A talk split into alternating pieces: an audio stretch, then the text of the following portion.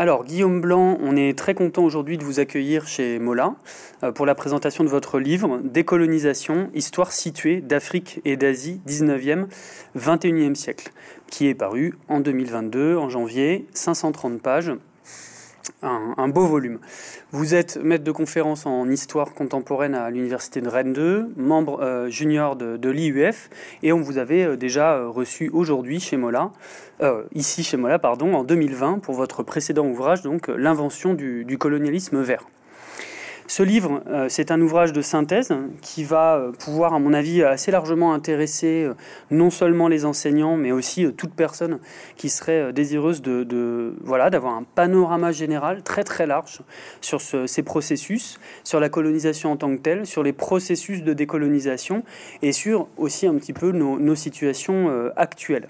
Il est organisé de manière assez voilà assez simple, assez lisible, avec d'abord un certain nombre de chapitres chronothématiques euh, qui vont permettre de resituer euh, le, processus de domination coloniale, puis un voyage à travers différentes formes territoriales, différents États, différentes zones de la colonisation, l'Afrique britannique, des, certaines parties de l'Asie, un chapitre en, lui-même sur l'Algérie, sur l'Afrique du Sud. Donc on voit qu'il y a une multiplicité de points de vue.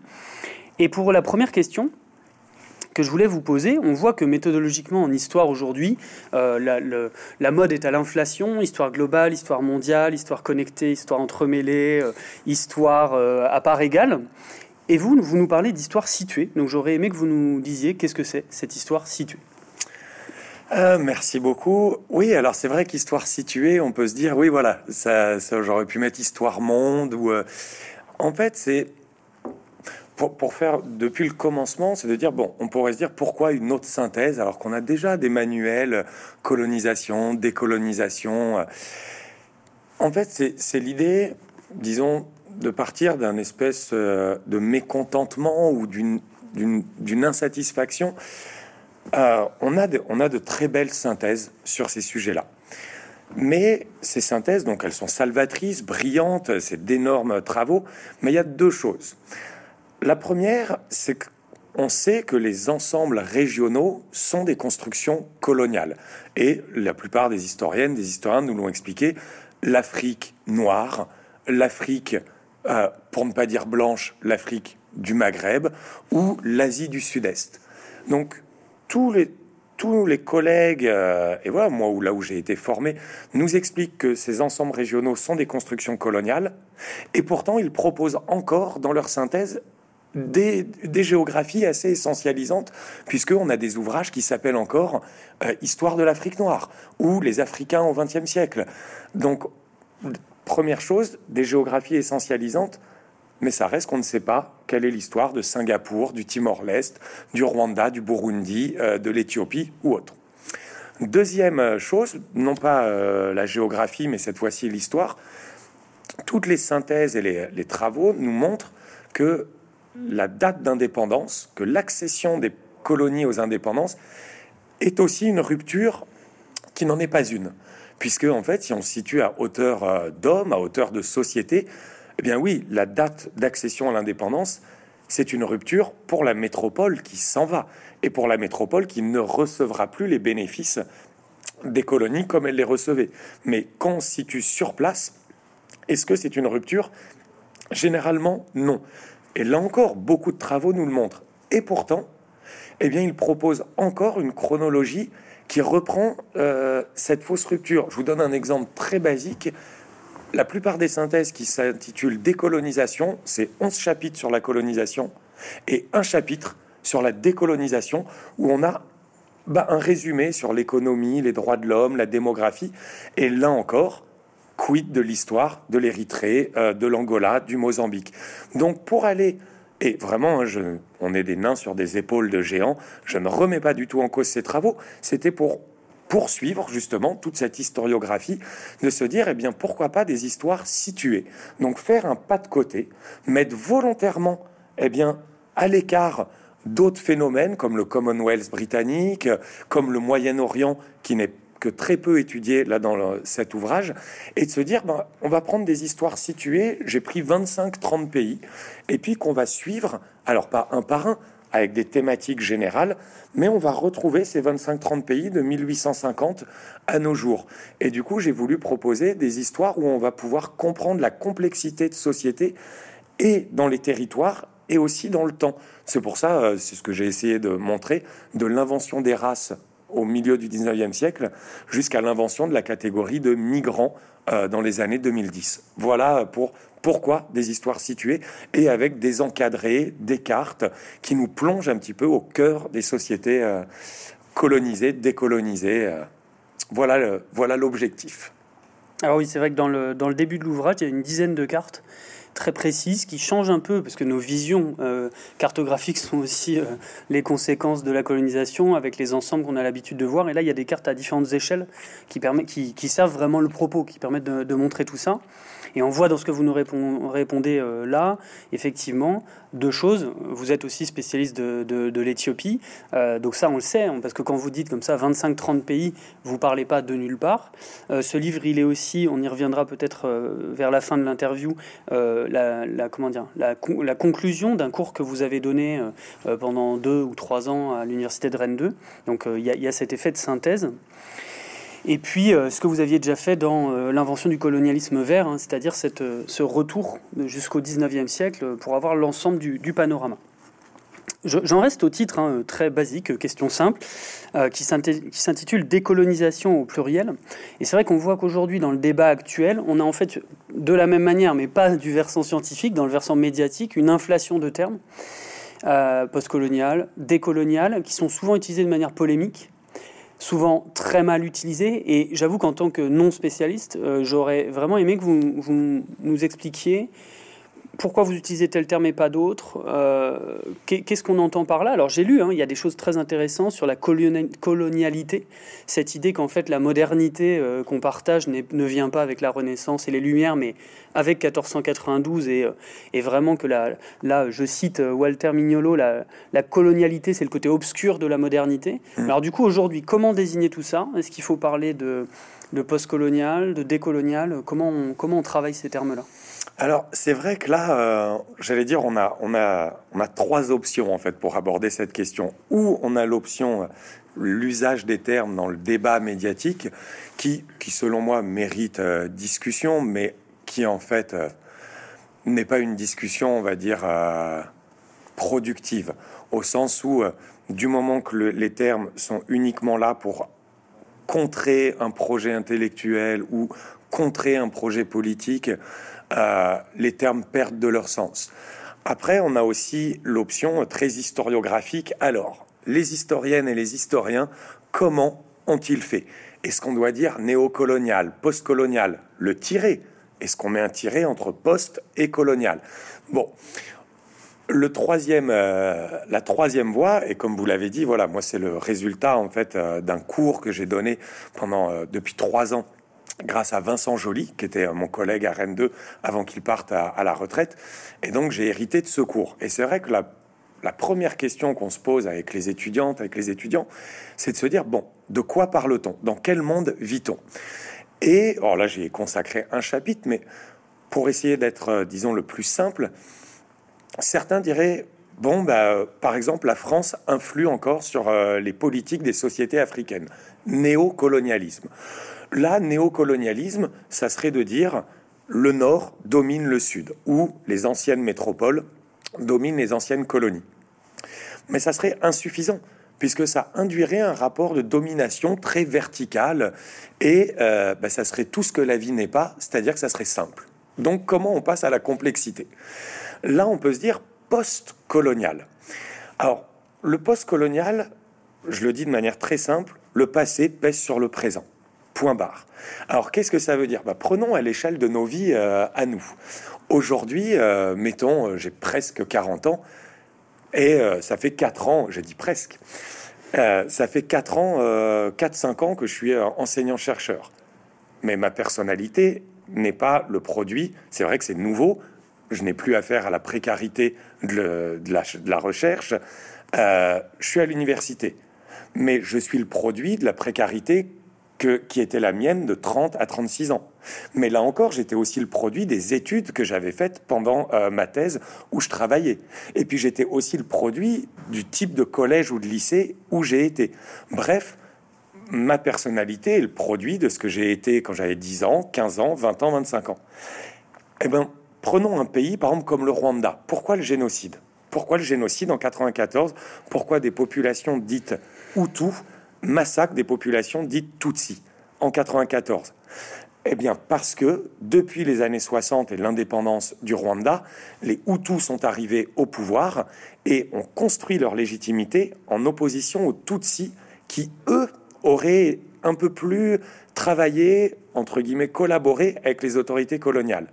Mais pour comprendre pourquoi les Tutsis étaient dans une position plus ou moins dominante, il faut comprendre pourquoi les Belges ont inventé cette catégorie sur la carte d'identité euh, Hutu-Tutsi. Et pour comprendre pourquoi les Belges ont fait ça, il faut comprendre que les Allemands, avec la science anthropologique raciale fin 19e siècle, eh ben, quand ils sont arrivés en Afrique, sont mis à mesurer euh, les crânes, le nez, etc. Et ils ont pris deux catégories qui en fait étaient des catégories sociales, puisque Tutsi désignait d'abord les éleveurs et par extension les populations les plus riches euh, dans cette région, et Hutu désignait d'abord les pauvres, ou disons les, subalternes, ou les prolétaires, et en fait après tous les agriculteurs. Eh bien, pour comprendre le génocide, il faut comprendre comment tout ce passé pèse sur le présent. C'est donc, ce sont donc des sociétés postcoloniales, avec une influence européenne, avec une influence occidentale, avec une influence et une capacité d'action africaine, eh bien toute cette strate de temps, donc non pas un temps linéaire, on passe de A à B, mais des strates qui s'accumulent, eh bien tout simplement le passé pèse sur le présent, et puisque ce passé est colonial, il pèse sur le présent postcolonial. Voilà si, j'espère que c'est assez clair comme explication. J'ai bien aimé la métaphore euh, individuelle, le déterminisme personnel. Et du coup, décolonial, c'est un terme qui est intéressant, euh, scientifiquement parlant ou... Alors, ben on en revient au problème que vous avez soulevé au début. Décolonial, c'est très intéressant au sens où, et peut-être on y reviendra euh, plus tard après avoir abordé des exemples, le décolonial, c'est l'importance de décoloniser des structures mentales, donc décoloniser les savoirs. Par exemple, euh, bah, les savoirs à l'école, euh, comprendre que l'Afrique est une invention, que le continent africain n'existe pas en soi, mais dans la manière dont il a été nommé. Euh, comprendre que l'idée de la race est une pure invention, que la race n'existe pas. Donc il faut décoloniser les savoirs, les manières de penser. Mais le problème avec ce terme est qu'il a tellement été d'abord avancé mais là, dans des milieux académiques, etc., euh, c'est-à-dire, on confond toujours, euh, parce qu'un argument euh, peut vouloir dire quelque chose socialement, on va dire que c'est engagé. non, juste l'importance de décoloniser des, savoirs, comme de démasculiniser aussi des structures de pouvoir, etc. Mais le débat est tel au niveau médiatique qu'à mon avis, le terme je dirais presque qu'il a été gâché par l'instrumentalisation qui en a été faite. C'est salvateur de vouloir décoloniser, mais moi je dirais plutôt l'appel, c'est de déconstruire les savoirs et donc nos représentations. Voilà. je pense que là, l'important, on voit que c'est des débats complexes. L'important, c'est de comprendre les différences entre les trois termes que vous venez euh, d'utiliser néocolonial, postcolonial, décolonial et de montrer les différentes usages scientifiques, les différents usages scientifiques et puis les différentes euh, instrumentalisations. Alors vous venez de le dire, l'Afrique n'existe pas. Euh, et donc le livre s'appelle Histoire située d'Afrique et d'Asie. Et euh, ni l'Asie ni l'Afrique n'existent au sens où on pourrait considérer qu'il y a un seul continent avec une seule population, avec une seule identité. Ce que je dis paraît banal, mais on a encore cette idée, vous le montrez dans le livre, à travers les guides touristiques, euh, à travers tous les petits réflexes du quotidien euh, d'essentialisation. Donc essentialisation, ramener une réalité complexe à une essence unique. Et vous dites d'ailleurs à la fin de l'ouvrage qu'il euh, faut abandonner d'une certaine manière le rêve de la synthèse, où on parlerait euh, de l'Algérie d'un côté et de l'Afrique du Sud à 10 000 km. Alors moi, je, cherchais à, rendre le côté euh, piquant de cette logique-là en disant que ce serait comme si on faisait une histoire de l'Occident en mettant la Slovaquie et les États-Unis au même niveau. Euh, alors évidemment, ça ne veut pas dire que la Slovaquie n'est pas un pays qui a une grande histoire, mais on voit que tout de suite, on ne regarde euh, soi-même et les autres qu'à l'aune de, là où on les regarde.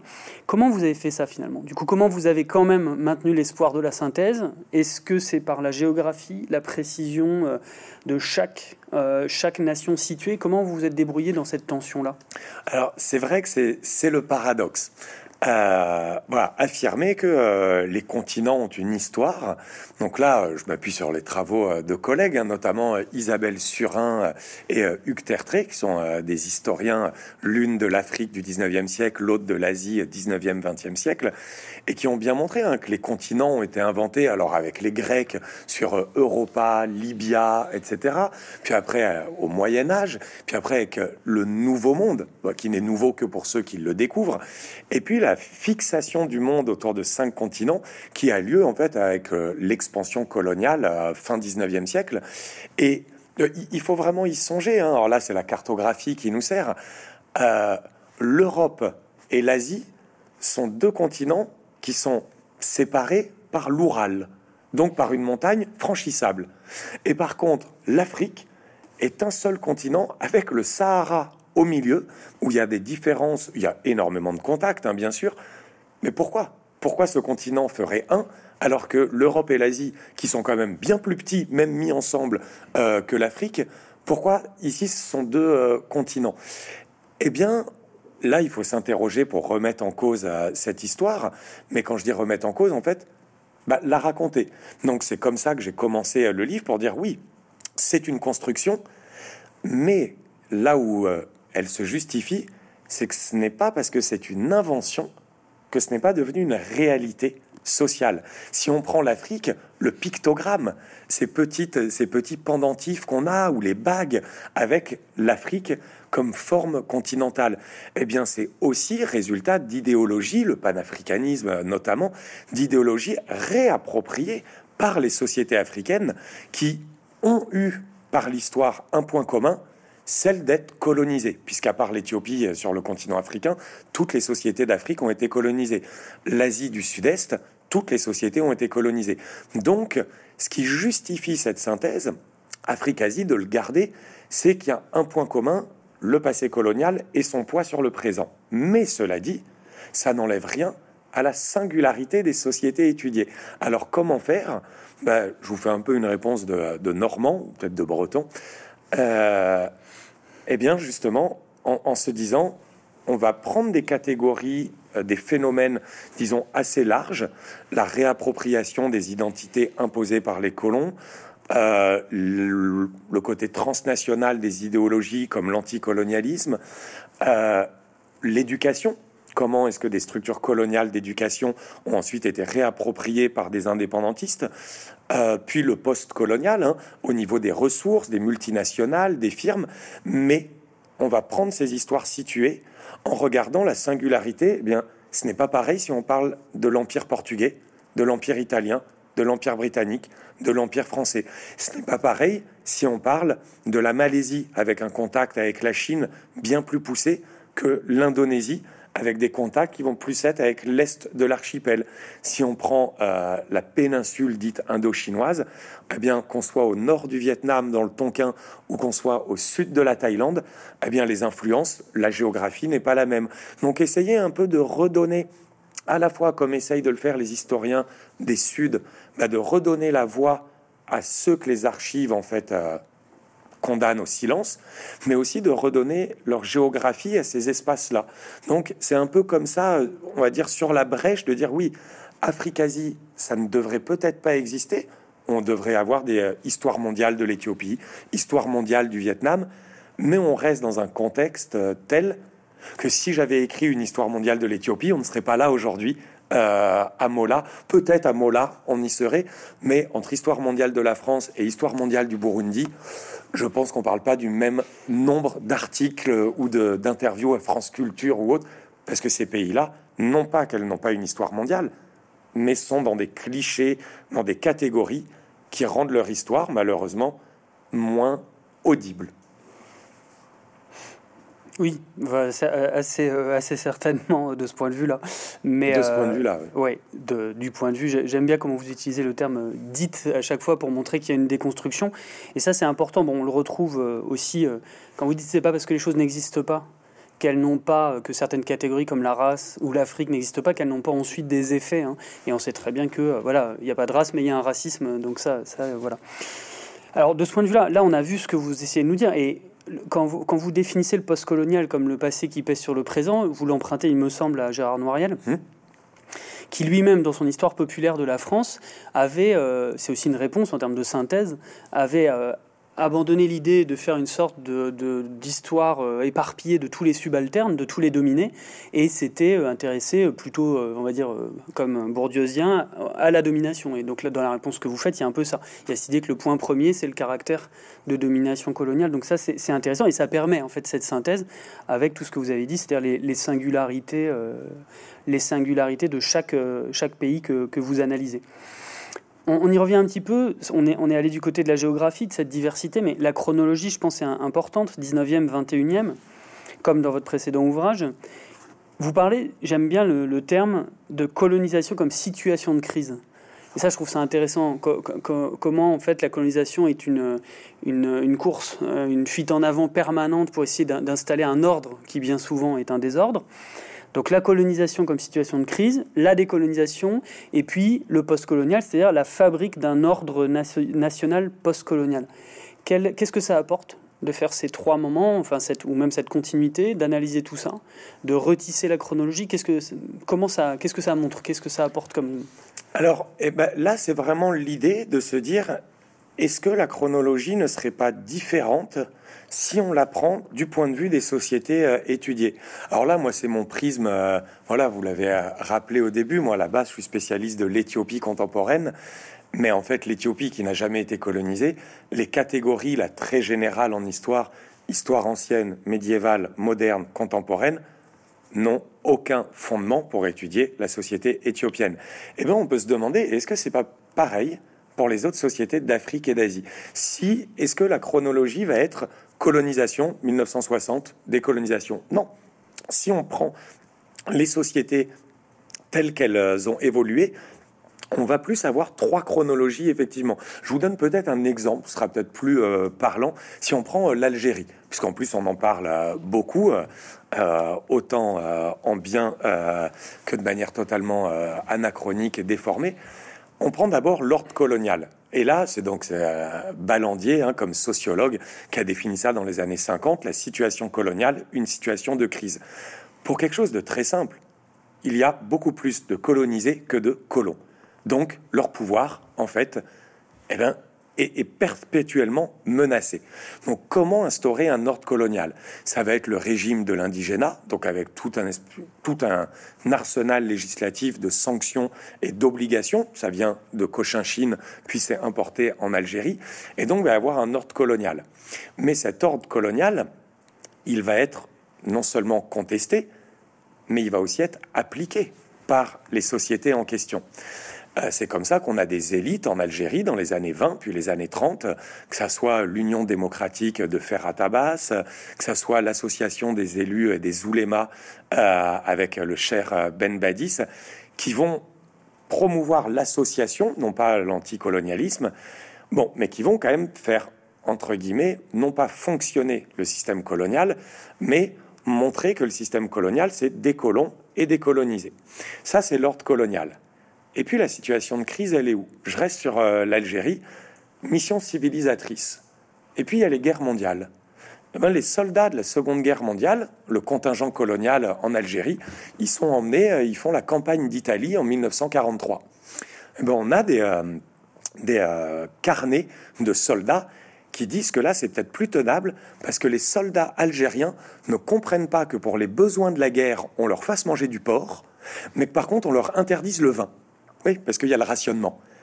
Eh ben en fait, c'est un exemple assez anecdotique, mais c'est toute la contradiction de la colonisation. C'est-à-dire que des colonisateurs qui vont demander en fait à des soldats colonisés de se battre pour la liberté, liberté à laquelle eux-mêmes n'auront pas le droit. C'est ça la situation de crise. Et puis on arrive à la décolonisation, mais ce sont les mêmes gens qui restent. Là, les soldats dont je vous parle, par exemple, sur les six, le les six membres du noyau fondateur euh, du FLN en Algérie, on en a cinq qui étaient dans la campagne la campagne d'Italie pendant la Seconde Guerre mondiale. Eh bien, ils fondent euh, bon, à partir d'un groupe, ils fondent une faction dissidente qui va être le FLN, et ensuite ils arriveront au pouvoir.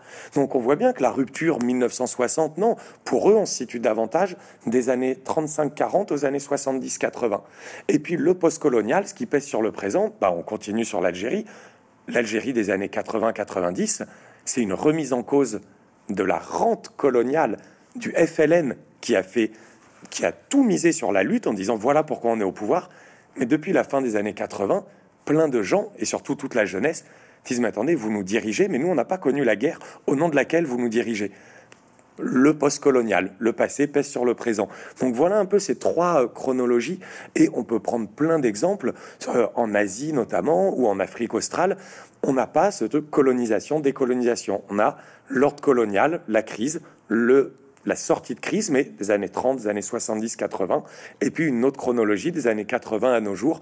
Et là, c'est plus une chronologie située, vue depuis, vue depuis les Suds. Alors c'est vrai que dans, le, dans le livre, il y a un certain nombre de, chapitres aussi chronologiques qui permettent de, montrer ça, notamment l'impact des, deux guerres. Première guerre, euh, évidemment, où les, soldats coloniaux vont être en France euh, mobilisés de manière massive, mais aussi euh, dans l'industrie et aussi dans l'Empire britannique. Bon, ça on oublie souvent, mais il y a par exemple énormément de soldats indiens qui sont envoyés non seulement en Angleterre, mais aussi par exemple au Moyen-Orient. Donc il y a une sorte de, de Bing Bang, et puis vous le montrez bien aussi pour la Seconde Guerre mondiale. Donc là, on a d'une certaine manière dans le livre la dynamique en fait chronologique de ces moments d'installation et puis de crise. Ce qu'on peut faire, euh, je pense que vous avez posé euh, assez bien les types de méthodes que vous développez dans le livre, l'aspect de synthèse, la réflexion sur les cadres géographiques, sur la temporalité. Ce qu'on peut faire maintenant, c'est prendre un certain nombre d'exemples un peu précis euh, qui permettraient de rentrer dans, dans, le détail, comme vous venez de le faire pour l'Algérie. Alors je pensais notamment bien au-delà des séquences qu'on connaît habituelles, euh, euh, la décolonisation en Asie, euh, puis Bandung, puis voilà la décolonisation en Afrique, enfin toutes ces choses qui sont un peu connues. Il y a dans le livre des, des, exemples qu'on connaît beaucoup moins. alors vous parlez évidemment de l'Indochine, vous parlez du Vietnam, mais est-ce qu'on pourrait parler un petit peu, vous pourriez nous décrire un petit peu ce qu'est le cas de l'Indonésie, de la Malaisie, des pays qu'on connaît beaucoup moins et comment ça s'est passé dans, dans ce cas-là euh, Voilà, nous décrire en quelques minutes euh, cette espèce de trajectoire de, décolonisation. Oui, oui, tout à fait. Alors c'est vrai que l'Indonésie, la Malaisie, bah là, on, repart de la géographie. Donc on a un archipel, alors essentiellement indonésien, donc où on part tout à l'est de la Nouvelle-Guinée, mais en fait qui va être euh, allemande et australienne sur la partie orientale de l'île, et puis euh, néerlandaise, puis indonésienne. Donc là, c'est la fameuse invention des papous euh, qui viendrait des temps de la préhistoire, etc. ensuite, bah, on a 16 000 îles. Hein. Alors celle qu'on connaît le plus, bah, c'est Bornéo, Java, etc. Et puis, donc on a le nord de Bornéo, on a Java, Sumatra. Et puis là, après, on a Singapour, indépendant. Et puis on a la Malaisie, et puis qui va remonter euh, au nord. Et en fait, là, on a un archipel. On a un archipel malaisien. Non pas malais, mais malaisien. Ou indonésien. Alors, comment, ça, comment on arrive aujourd'hui à cette Malaisie, enfin Malaisie, Singapour, Indonésie? Je vais essayer d'être très caricatural. Hein.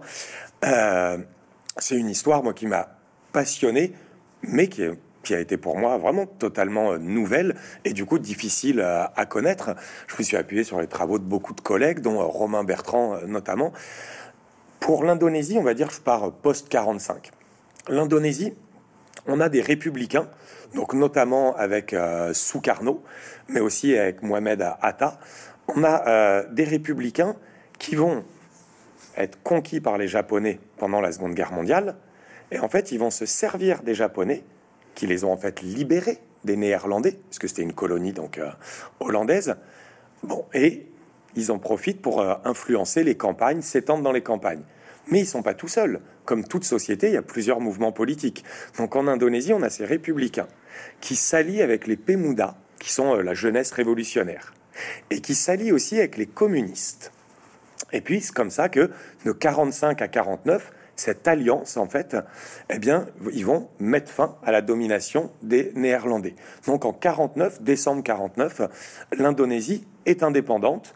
Et en janvier 50, c'est la fédération d'Indonésie qui devient une république unitaire. Voilà pour l'Indonésie. Et donc, on a des républicains avec Sukarno euh, au pouvoir. Côté Malaisie, on a là aussi un mélange, on va dire, de républicains, de communistes aussi, de révolutionnaires. Et là, c'est avec les Britanniques, cette fois-ci. Eux aussi vont mener une décolonisation, une campagne de décolonisation, mais qui va être un peu plus tardive. C'est-à-dire que là, ça va être en 53 jusqu'à 57 qu'ils vont obtenir la décolonisation plus pacifique, entre guillemets, avec les Britanniques, parce que les Britanniques ne veulent surtout pas voir se répéter le scénario indonésien de violence. Non pas que les Britanniques soient pacifiques, ça c'est le mythe qui a été construit, les Britanniques ont eu une décolonisation pacifique, non, ils voulaient surtout que le commerce dont la métropole dépendait reparte ici. Et donc on arrive, fin des années 50, on a une, un archipel qui est divisé en deux, la Malaisie, l'Indonésie. Et là, va y avoir singularité dans les deux pays, va y avoir l'islamisme en Indonésie et l'ethnisme en Malaisie. Alors, l'islamisme, pas au sens où on l'entend aujourd'hui, où on nous fait croire aujourd'hui, c'est-à-dire des groupements sociaux qui est régis par l'islam, mais qui sont en fait socialistes. Et donc en Indonésie, ils sont très influents dans les campagnes, etc. Mais ils vont menacer la, hum, domination républicaine. comment les républicains font pour s'en prendre aux islamistes qui sont des concurrents? Eh bien, Ils s'appuient sur leurs ennemis d'hier, les communistes. Avec les communistes, ils font monter les communistes, ils éliminent les islamistes. Maintenant, on passe côté Malaisie, mais en fait, les deux histoires sont vraiment liées. Côté Malaisie, c'est l'ethnisme. La Malaisie, on a des Malais, donc Malais, hein, pas Malaisiens, des Malais qui sont surtout sur la péninsule, sur le continent. Et on a beaucoup de Chinois qui sont notamment à Singapour. Eh bien, les Malais se sentent menacés par les Chinois. Les Chinois se sentent menacés par les Malais. Et grâce aux Britanniques, technique de l'Empire britannique, divisé pour mieux régner, ils instrumentalisent jusqu'à l'indépendance ces deux communautés. Eh bien, les Malais l'emportent parce que c'est la majorité. Et les Britanniques qui disent, nous, on laisse la voix à la majorité. Après avoir, pendant 80, 100 ans, au contraire, valorisé des minorités pour faire baisser la majorité. Et là, on arrive aux années 60. Un conflit ethnique, on va dire, l'invention de l'ethnie, hein, mais qui devient une réalité en Malaisie, et un conflit avec les islamistes en Indonésie.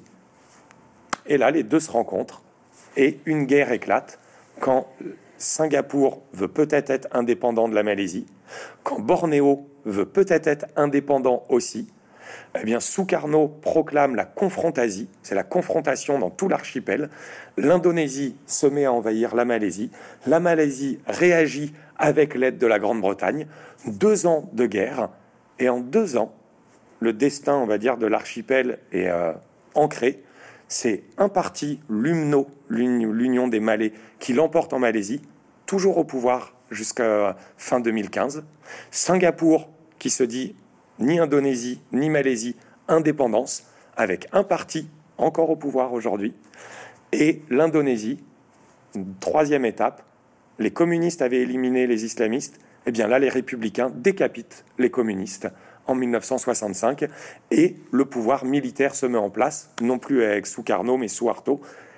Et pourquoi on retrouve des attentats terroristes dans les années 2000 Eh bien, c'est la rancœur de ces islamistes qui, je le répète encore une fois, hein, ne pas associer islamisme à terrorisme, et qui, mais des partis islamistes qui ont été poussés vers la clandestinité, poussés dans l'illégalité, eh bien avec le avec un nouveau phénomène dans les années 90 d'un islamisme radical, l'islamisme en fait des déchus, des sans-voix, des sans-classes, comme en Algérie dans les années 90, eh bien, ça va repartir. Le passé colonial pèse sur le présent.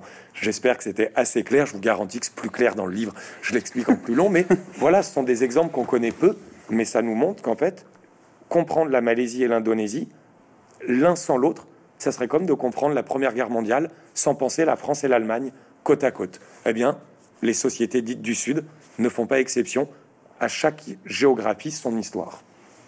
Non, là vous avez été euh, vous avez été très clair. Je pense que ce que ça démontre, c'est pas pour faire le, cocorico de la discipline euh, historique, mais c'est vrai qu'on voit que quand on sort des catégories, il faut toute la complexité des identités politiques locales, de la géographie, etc. pour comprendre. Et là, vous le faites euh, très euh, brièvement et de manière très synthétique, c'est très bien, euh, de montrer qu'on ne peut pas juste postuler des grands modèles et qu'il faut rentrer dans, le détail de chaque, contexte. Alors, on, continue un peu cette, justement cette histoire, ce voyage chronologique. Vous l'avez dit tout à l'heure, il n'y a rien de tel qu'une seule Afrique qui existe. Il n'empêche que, à un moment donné, dans les luttes au pluriel de décolonisation africaine, il y a cet idéal du panafricanisme que vous avez évoqué très rapidement qui va naître et qui, ben voilà, on pourrait dire c'est une sorte de retournement de stigmate. Euh, vous avez considéré qu'il n'y a qu'une Afrique, on va essayer de la, de la mettre en place comme comme, il y a pu avoir le panarabisme, hein, mais comme un idéal dans les décolonisations et la suite. Donc on a effectivement Patrice Lumumba, on a Thomas Sankara au Burkina. Comment vous écrivez cette histoire voilà, du panafricanisme dans un des chapitres, comme un idéal, comme un échec aussi, euh, qui, a animé, euh, qui a animé le continent? Oui, alors le panafricanisme, c'est un exemple enfin un exemple, non pas un phénomène qui est vraiment fascinant parce que ça nous montre la nécessité de penser en réseau et donc de montrer que dans l'histoire contemporaine, le monde fait à l'Afrique au même degré que l'Afrique influe sur le monde. Euh, alors là, je me base quand même, je suis obligé, je pourrais pas ne pas le citer, ce sont notamment les travaux d'Amzad Boukari Yabara sur une histoire du panafricanisme. il y a beaucoup d'autres travaux, mais là, voilà, c'est fondateur. En fait, on peut voir, on va dire, trois étapes. La première, c'est que le panafricanisme naît à l'étranger, en Occident, à propos de l'Afrique. Donc c'est aux États-Unis, William Edgar Dubois, euh, qui va militer notamment aux États-Unis pour le droit dit des Afro-Américains, où c'est donc fin 19e, enfin non, début 20e, on va dire. Euh, on a ensuite euh, des communistes comme George Padmore, toujours aux États-Unis, mais qui, eux, vont dire que euh, les communistes ne sont pas capables de voir la question coloniale et la question raciale. On a la France avec donc des colonisés, mais qui sont euh, formés en métropole. C'est euh, Césaire, Senghor, avec ce bel exemple, la discussion, alors qui est relatée avec euh, sa manière euh, de faire par Césaire 30-40 ans après, sur la fondation du journal L'étudiant noir euh, en 26-27, peut-être que je me trompe de quelques années, en France, où justement... Alors on a Senghor qui disait j'arracherai les pancartes Banania de tous les murs de France et Césaire qui discute en, disant voilà qu'il passe place de la Bastille à Paris et qu'une voiture passe en disant et toi le nègre et dit on m'envoie une insulte au visage, je me baisse, je la ramasse et je la renvoie. Fondation du journal L'étudiant noir, mais ils avaient hésité en disant non, l'étudiant nègre. Le, fond, le fondement du mouvement, la négritude. Appropriation d'un stigmate négatif, réappropriation positive. Et puis on va avoir des congrès euh, panafricains. Euh, toute la première moitié du XXe siècle, jusqu'à celui de Manchester euh, en 1945, où on avait Marcus Garvey qui nous venait euh, de Jamaïque, euh, etc. Et puis, si je dis Marcus Garvey, c'est parce que lui, il va notamment être le fondateur, presque malgré lui, euh, du rastafarisme, puisque Garvey, dans les, prisons où il est envoyé des États-Unis en Jamaïque, donc chez les Britanniques, dit qu'il faut retourner vers la terre-mère, là où un empereur vient d'être couronné en Afrique, en Éthiopie en 1930. Cet empereur, c'est Haïlé Sélassié, mais son nom, c'est Tafari Makonnen. Et comme il était gouverneur, en Amérique, ça se dit race, c'était le race Tafari Makonnen, d'où le rastafarisme, mais qui va se développer que dans les années 50, quand des élites africaines, donc anticoloniales, mettent en avant l'idéal panafricaniste. Et là, c'est Patrice Lumumba, c'est Kwame Nkrumah pour le Ghana, euh, ça va être... Euh, Nelson Mandela, euh, ça va être les dirigeants aussi euh, à Alger, hein. Alger où on dira que c'était la Mecque de l'anticolonialisme et aussi du panafricanisme, et avec tout un mouvement euh, de militants intellectuels comme Cheikh Anta Diop qui vont dire que si l'Afrique s'émancipe de la tutelle européenne sous la forme d'État-nation, de micro-État-nation, ça sera la voie vers le néocolonialisme, c'est-à-dire je fais un anachronisme total, une balkanisation euh, de l'Afrique. Et donc, ils vont militer pour des ensembles régionaux. Mais ça, c'est l'espoir. Et c'est l'idéologie, par exemple, de Patrice Lumumba. Patrice Lumumba est un des fers de lance du panafricanisme, et sa mort représente l'échec du panafricanisme, des États-nations. Quand Patrice Lumumba est assassiné au Congo, on ne va pas rentrer dans le débat, mais on sait que c'est une triangulation du pouvoir congolais avec un certain lieutenant qui Mobutu qui s'associe aux Belges et à la CIA euh, pour s'en prendre à Lumumba et les autres pays qui ne le soutiennent pas par intérêt national. Et donc, échec politique, puisque le panafricanisme, ça aboutit à la fondation de l'organisation de l'Union africaine à Addis Abeba en Éthiopie en 63, mais ça devient plutôt un club d'États-nations. Mais par contre, le panafricanisme, donc on va avoir la Genèse hors d'Afrique, le développement en Afrique, et puis euh, Bandung en Indonésie, mais le mouvement tiers-mondiste, la crise du canal de Suez, qui est la victoire tiers-mondiste, mais ça aboutit à un échec politique. Mais par contre, une survivance culturelle dans les représentations, par exemple avec Franz Fanon.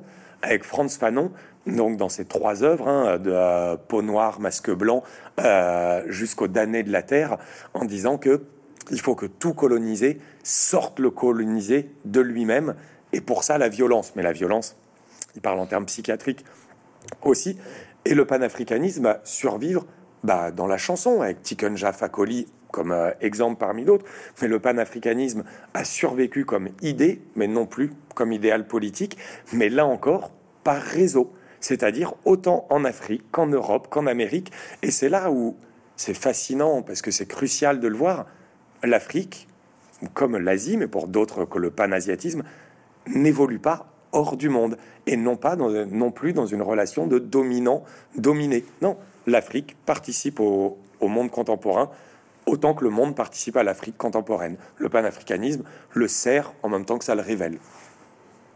Africa is the future. le comment dire Merci, hein, merci. Je pense que c'est important. Euh, c'est important. Bon là, c'est pas euh, comment dire. Ce qu'on partage, c'est qu'on est enseignants tous les deux, et c'est vrai que on voit que le panafricanisme intéresse certains de nos étudiants, mais aussi, euh, ben voilà, les choses disparaissent vite. Il y a beaucoup d'oubli. C'est pour ça que je voulais vous qu'on en parle un petit peu pour que voilà, on voit que ces choses-là circulent et, et ont existé politiquement, historiquement.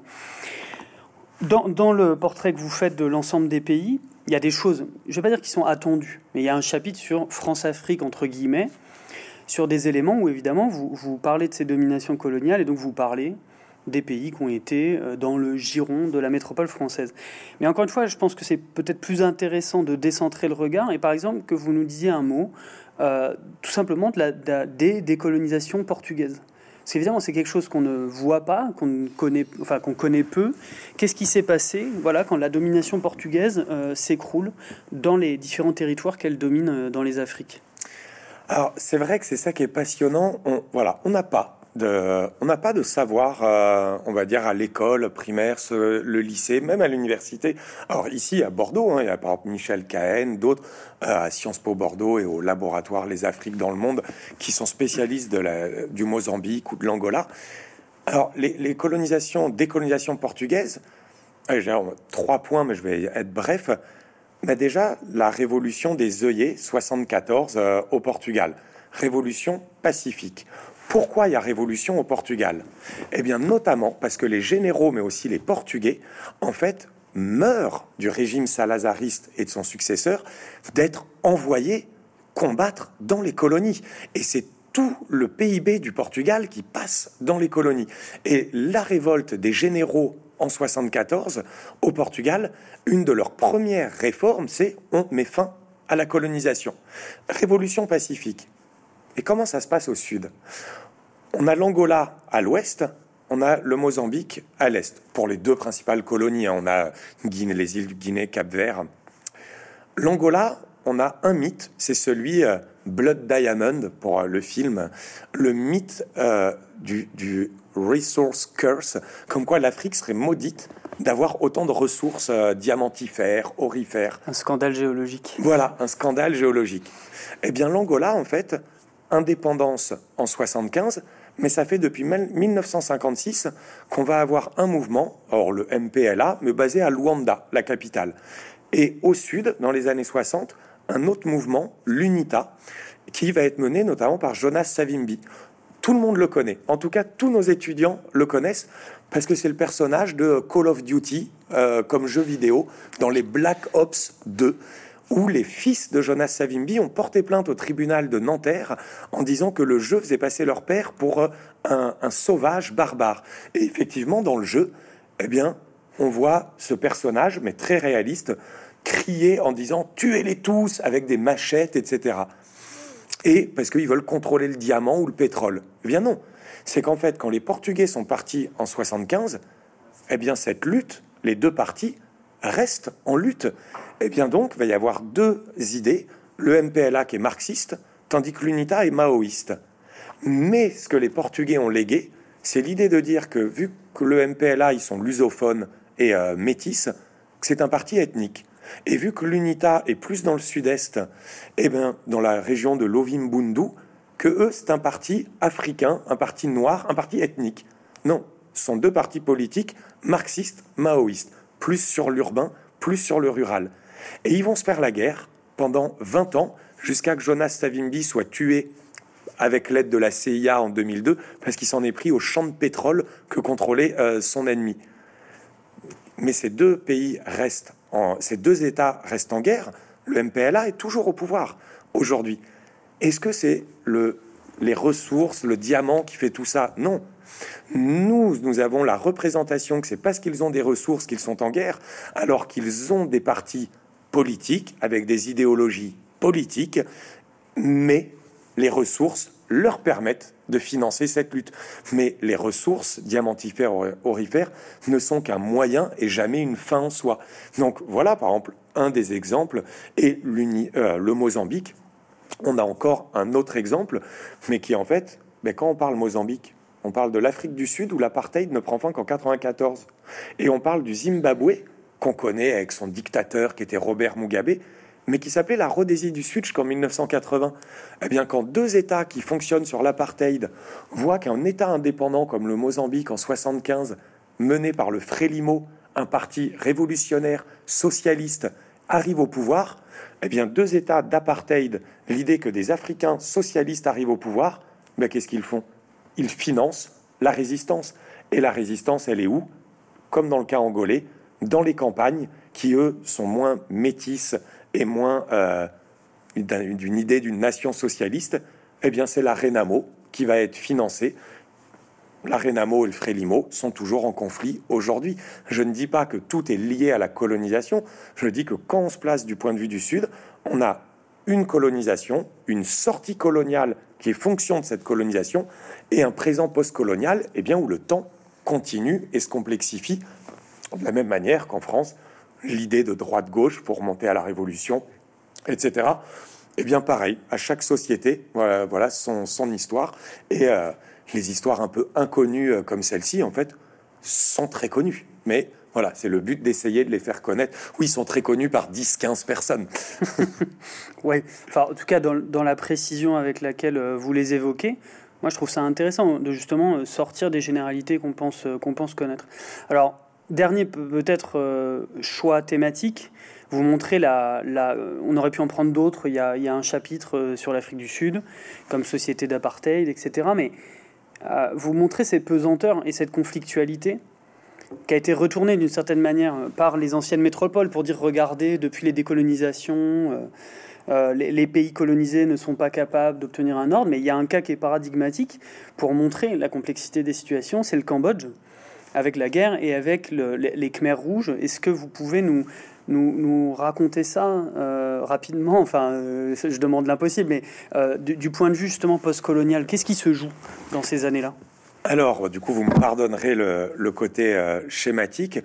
Le, génocide au, Cambodge, donc qui va s'appeler le Kampuchea démocratique du 17 avril 75 à décembre 79, même pas 4 ans, 3 ans, 8 mois, et pourtant 1 à 2 millions de morts. Comprendre le génocide commis par les Khmers rouges, il faut comprendre, première chose, que les communistes, pendant euh, la colonisation française du Cambodge, étaient opprimés par euh, les sociétés euh, coloniales, donc par la France en l'occurrence. Ensuite, on a le roi Sihanouk, qui est remis au pouvoir par la France, mais qui réussit à arracher l'indépendance et à en obtenir une réelle. Le roi Sihanouk qui perpétue aussi la répression contre les communistes, notamment des étudiants cambodgiens qui étaient à Sciences Po Paris, dans ce qui allait être Sciences Po Paris, eh bien, qui vont se retrouver privés de bourse. Parmi eux, quelqu'un qui s'appelle Salot Sar, qui prendra le nom de Pol Pot. Ces communistes-là, réprimés par le roi Sihanouk jusqu'à la fin des années 60, ils vont dans les maquis. Et dans les maquis, ils vont être formés notamment par les Vietnamiens, les communistes vietnamiens, mais qui, eux, veulent dominer la péninsule indo-chinoise. Ils sont réprimés par ces communistes vietnamiens. Puis il y a les Américains qui arrivent, guerre du Vietnam. C'est le Cambodge le pays le plus bombardé en fait pendant la guerre parce qu'on se situe sur la piste Ho Chi Minh. Pour que le Nord-Vietnam envahisse le Sud-Vietnam, faut passer par les montagnes au Cambodge. Ils sont bombardés. Donc on a des communistes qui ont qui n'ont connu que la répression, la répression, la répression, la répression, et qui continuent cet idéal révolutionnaire. Eh bien, quand en 75 le Vietnam Nord donc euh, les héritiers d'Ho Chi Minh, vont conquérir le Sud, ça va être le 30 avril 75. Le 17 avril, Pol Pot, donc le Kampuchea démocratique, enfin, va être fondé par ces communistes cambodgiens en 13 jours avant, parce qu'ils ont une crainte justifiée que le Vietnam veuille réunifier la péninsule, s'étendre et prendre le Cambodge. Ils arrivent au pouvoir, ce sont des idéalistes en quête d'une société meilleure, ce sont des communistes en quête de vengeance. Donc c'est horrible à dire, mais là c'est l'approche par les récits de vie qui nous le montre. Oui, c'est les deux. Oui, oui, ils veulent construire une société. Ça fait 20 ans qu'ils se battent pour une meilleure société. Oui, ils vont commettre les plus grandes atrocités ou ils vont vouloir créer l'homme nouveau. Et pour ça, il va falloir éliminer l'ancien, c'est-à-dire les peuples des villes, de tous ceux qui en fait ont vécu avec ceux qui les ont opprimés. Et donc ça va être un génocide qui va durer 4 ans. Et juste après, qui met fin au génocide le Vietnam parce qu'ils envahissent le Cambodge de 79 à 89. Donc vous voyez, on en revient là encore. Comprendre le génocide au Cambodge, c'est non seulement comprendre l'épaisseur historique, mais c'est aussi comprendre la géographie dite indo-chinoise. On ne peut pas comprendre le Cambodge si on ne comprend pas que c'est lié au Laos, au Vietnam et à la Thaïlande et le Cambodge qui était en étau. c'est un exemple de plus. Et là, voilà, c'est par les récits de vie qu'on comprend que ça dure encore aujourd'hui. Là, les tribunaux internationaux, ça, dure encore aujourd'hui. Hmm. C'est pas le, c'est pas l'exemple le plus, euh, le plus gai euh, pour terminer ce, ce voyage que vous faites euh, pour beaucoup d'autres pays dans, dans, le livre, mais je pense que vous montrez bien à l'oral ce que vous faites aussi à l'écrit, c'est-à-dire voilà, cette importance de, euh, de toujours resituer, c'est le titre du livre, situer euh, l'ensemble des, des, éléments pour éviter les généralités, les idées trop simples, la guerre des ethnies soi-disant ethniques, etc., etc., où vous, vous ironisez, mais avec, enfin, en sachant ce que vous faites, en disant que c'est comme si on écrivait l'histoire des, des ethnies bretonnes ou normandes en France, qu'on appelle des peuples, ou etc. Donc c'est intéressant. Pour conclure, dernière question, je pense que ça a été un fil rouge de votre, de votre description et des, questions qu'on s'est posées, le passé qui pèse sur le présent, le post-colonial.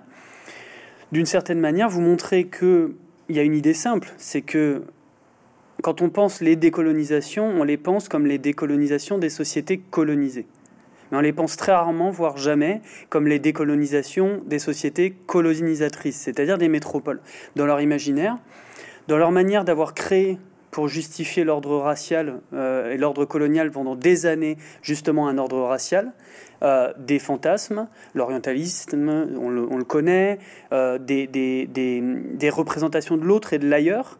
Et donc, comment aujourd'hui, vous le voyez, là on, va, on termine sur l'actualité, comment vous voyez tout ça travailler aujourd'hui, y compris en France? C'est-à-dire, voilà, comment on est pleinement dans le post-colonial? Alors, on y est pleinement, on peut prendre deux euh, versants. On y est pleinement dans la culture, c'est-à-dire au sens des représentations collectives propres à une société. Euh, le livre le plus vendu en France en 2015, Astérix et le papyrus de César, avec la fameuse représentation du pirate euh, Baba qui dit Alors, je ne ferai pas l'affront d'essayer de faire l'accent, apparemment, qui serait celui des personnes noires. Africain. Voilà, le, fameux, accent, africain, oui. Mais avec euh, une personne de couleur noire qui dit Chef, j'ai reçu un pigeon dans l'œil avec un message. Que dit le message? Je ne sais pas, je ne sais pas lire euh, OSS 117 et les blagues sur les Shintok bouffeurs de riz. Euh, on peut prendre le guide du routard, le guide du routard qui va nous expliquer que au Kenya est marqué comme partout en Afrique, la musique rythme la vie au village. Non, non, ni comme partout en Afrique, ni la musique rythme la vie au village. Mais après, on peut prendre un échelon supérieur dans la loi. En 2005, en février 2005, tout un débat où il était question d'introduire dans la loi que l'enseignement de la colonisation devait faire une place aux aspects positifs de la colonisation française. Bon, ça a été retiré un an après, mais, et je termine là-dessus, là, parce que c'est très à propos, vu qu'on entend comme un historien, je pense que le mieux serait de fermer euh, la, radio et la télé. Mais comme on est citoyen, il faut bien qu'on écoute la campagne présidentielle. Euh, sur l'Algérie, prenons Albert Camus. Albert Camus, qui est euh, enseigné au collège, au lycée, ce, qui est selon moi très bien. Et c'est Édouard Saïd qui a faisait un article là-dessus sur Albert Camus et l'inconscient colonial. Albert Camus, dans ses œuvres, qui sont incroyables, mais quand il parle de l'Algérie, la présence française, c'est toujours un ailleurs, c'est toujours un élément extérieur, jamais contextualisé. Est-ce qu'un Algérien parlerait de la présence française de cette manière-là? Non, dans l'étranger, ça l'écrivain Kamel Daou l'a très bien montré, l'étranger, quand il est arabe, il n'a jamais de nom, il n'a jamais d'identité. Par contre, Meursault, lui, il en a une pour Albert Camus. Et Albert Camus, on se dit, oui, c'est l'universalisme. Non, Albert Camus, c'est le reflet d'un effort très réel, celui des colonisateurs qui ont essayé de faire vivre leur famille, mais c'est aussi le reflet du refus paralysant d'accepter que la colonisation est une organisation de l'injustice. Et aujourd'hui, ce refus de dire ce qu'a été la colonisation euh, enfin, il faut que tout le monde relise le discours d'Aimé Césaire sur le colonialisme. Pas de chiffres sur le nombre de kilomètres de voies ferrées. Les voies ferrées au Congo-Océan, c'est 20 000 morts. L'Algérie sont des viols en masse organisés dans les villages. La colonisation est une organisation de l'injustice. Ça n'est pas grave de le dire, la colonisation est terminée. En revanche, ce qui est grave, c'est de continuer à le nier. Si on nie l'histoire, jamais on améliorera le présent. Et puis peu importe, ce n'est pas nous, ça ne dure pas, ce n'est pas là. Mais aujourd'hui, l'important est tout simplement d'accepter que le passé colonial pèse sur le présent, mais d'accepter ce que ça a été. Et l'histoire, enfin nous en tout cas, je pense que c'est ce que nous pensons, aide à le faire euh, sereinement. Ou plus ou moins euh, sereinement, en tout cas d'essayer. Guillaume Blanc, merci beaucoup. Merci, beaucoup pour euh, cette, euh, cette interview. Et donc, on, on, a ce livre, voilà, Décolonisation, histoire située d'Afrique et d'Asie, 19e, 21e siècle. Merci beaucoup. Merci beaucoup.